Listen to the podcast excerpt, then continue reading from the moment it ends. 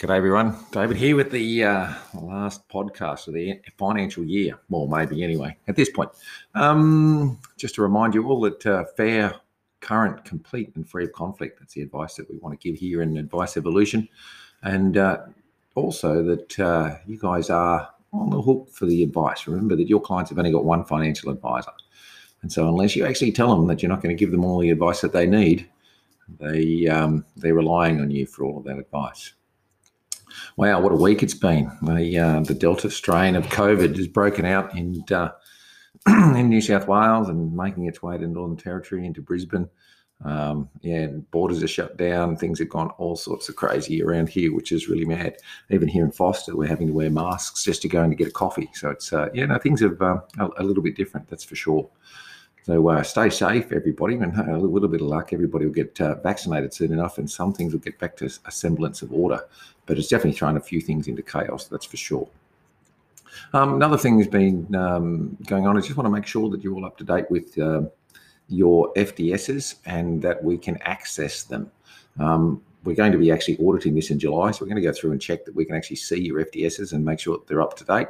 Um, and secondly, we're looking at your access to your files. Like I've actually gone in and looked at a couple of files, um, filing cabinets that have been shared with us, and there's you know there's not a lot of information in there, and the uh, it's not all of the information. Um, the thing is, you've got to make it so as uh, we have to make, come up with a system. Whereas you know whether you use Work Sorted or a link to Dropbox or a link to some other cloud storage where my team can quickly and easily get in and see what we need to see. It's um, yeah, it's it's quite important that we do that. Look, please feel, feel free to talk to Jessamy or the team about it, um, or myself, and uh, we'll come up with a, a, process. But I'm going to start looking through a little bit more carefully at uh, all the files that have been shared.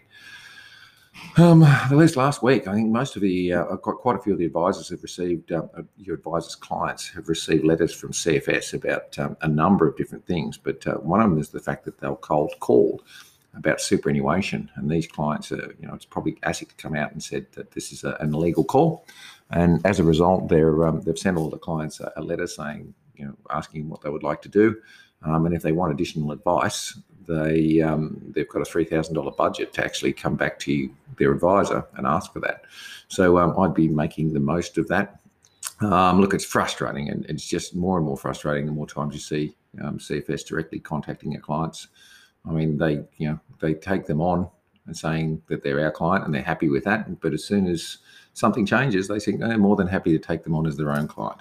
So um, yeah, I know a couple of the advisors have voiced concerns with me that they're quite concerned about uh, CFS's treatment of um, our clients, which they think are their clients. And so um, look, just be wary of that. Um, uh, unfortunately, distribution. You, you, the more you can talk to distribution, they'll tell you anything they want. But I'm not sure that they're completely privy with to the uh, the biggest scheme. So just be careful with the way you do that. But just be wary and make sure you're um, in contact with your clients. Noemi would have sent you a letter with uh, a list of any clients that are affected in your group. Um, next one is the uh, the conferences. The conference in Coogee. So hopefully, know, everything COVID is pretty well sorted out by then. But the uh, the conference is definitely up and rolling. We're planning on. We've got a, uh, a cool keynote speaker, which Brooke may be uh, going to uh, announce at some point in the next couple of weeks. Um, with that in mind, what we're trying to do is get the numbers a, more, a, little bit more accurately. So if you get RSVP for that, just send Noemi a note and just tell her that you're coming, um, or let Brooke know, or one of the team know. Um, Brooks asked me to uh, remind you guys about the PD day on the 7th of July. Um, that's, yeah, what we've tried to do is this one is make it a little bit shorter. So it's only, um, I think it's only about four hours of work but it will have quite a deal of content. And she's actually worked quite hard with that. And so we're going to do regular PD days so as you can get plenty of PD points. But secondly, we can actually get out some good information. So if there's anything that you do want, particularly in the PD, um, on the PD day, send uh, send Brooke a note. Um, next thing is FDSs. Oh, now, I just wanted to go through with FDSs on departing clients. Now, given the new changes, um, a, a, few advisors have been uh, confused. Now, if somebody leaves you or you sack them or or anything happens and there's a separation in your business, that client, if they've been on an ongoing agreement, they need to have an FDS. Okay, because you need to actually tell them what you charged them when they left. Okay, and so you need to have that documented on file. So make sure that anyone who does leave you, um, who was on an ongoing agreement, gets an FDS on exit.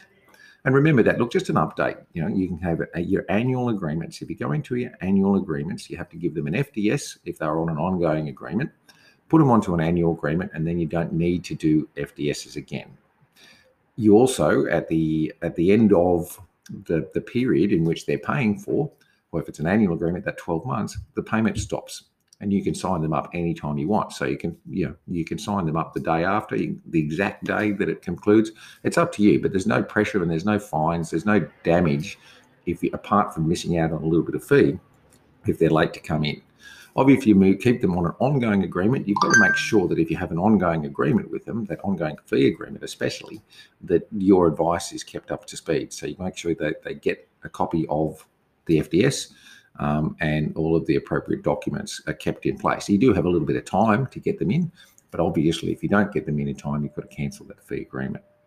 Um, you know, the, obviously, the ongoing agreements are a little bit more cumbersome and uh, a little bit more risk, but um, they're actually a good agreement for your highly um, your highly engaged clients.